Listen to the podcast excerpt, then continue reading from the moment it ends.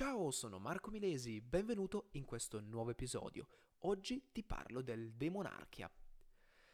Il demonarchia o la demonarchia, come uno la vuole intendere, la vuole intendere come, la vuole intendere come opera la definisce come la demonarchia, oppure la monarchia molto semplicemente. Se invece lo intendi più come un poema, parli del demonarchia.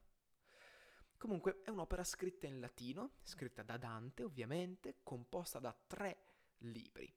Nel primo libro Dante spiega le motivazioni per cui è necessaria una monarchia universale, quindi sin dal primo capitolo, eh, sin dal primo capitolo del primo libro si capisce come il demonarchia si tratta di un poema politico un poema direi politico e anche morale comunque, che fa delle riflessioni molto strane, molto particolari, riflessioni anche di carattere filosofico, su quella che è la migliore forma di governo e le motivazioni per cui la monarchia, come facile intuire dal titolo, è la migliore forma di governo.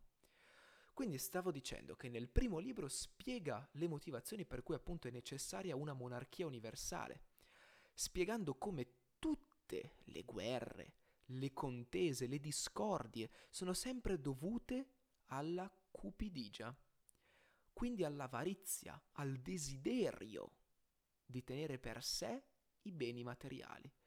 Quindi l'origine di tutte le guerre, delle contese, degli attriti e così via è sempre la cupidigia nei confronti dei beni materiali. Di conseguenza, spiega Dante, ponendo un imperatore che possiede tutto, quella persona non è soggetta a cupidigia. Di conseguenza ha un animo più pulito, più libero, più giusto, se vogliamo, e non è soggetto al problema della cupidigia. Di conseguenza è la persona migliore, più adatta per governare, perché è la persona che sicuramente governerebbe meglio, con maggiore razio, intelligenza, giustizia, ragione.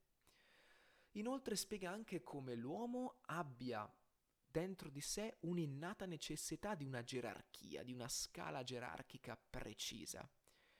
Spiega anche come la nascita di Cristo sia avvenuta sotto l'impero di Augusto che era una monarchia con un imperatore. Quindi un'altra motivazione a favore proprio della monarchia come eh, forma di governo. Il secondo libro invece è dedicato ad alcune considerazioni storiche su quello che era l'impero romano, eh, dove Dante spiega come proprio l'impero romano sia nato dalla volontà di Dio stesso, che aveva in mente di unificare il mondo. Il terzo libro invece è dedicato ai rapporti tra l'impero e la Chiesa. Questo libro è molto interessante in quanto eh, fa un'analisi Dante da un punto di vista quasi personale, perché eh, lui insomma ha vissuto questa sorta di discordia, questi attriti in prima persona, li ha vissuti sulla propria pelle. Cioè lui va a analizzare che è, quello che è il pensiero dei filo imperiali, i ghibellini, e dei filo papali, i guelfi. E in particolare spiega come entrambe le teorie sono sbagliate e le confuta entrambe. Infatti Dante parte analizzando proprio quella che è l'idea dei filo imperiali, abbiamo detto i ghibellini, che sostengono quindi la superiorità del potere temporale dell'imperatore su quello del papa. Dall'altro invece i filopapali, i guelfi, che sostengono l'opposto, quindi che il papa debba avere il potere assoluto, il potere spirituale del papa, la guida spirituale. Ed erano i guelfi, quindi filopapali, i più diffusi in Italia. Dante abbiamo detto che confuta e confuta che confuta, confuta entrambe le tesi e in particolare la seconda, quella dei filopapali, dei guelfi, Infatti spiega come al Papa non spetta alcun potere temporale. Per Dante, infatti, entrambe le autorità derivano da Dio. Di conseguenza nessuna è subordinata all'altra, sono semplicemente sullo stesso piano e devono occuparsi rispettivamente dei propri poteri. Punto. Non devono interferire l'una con l'altra.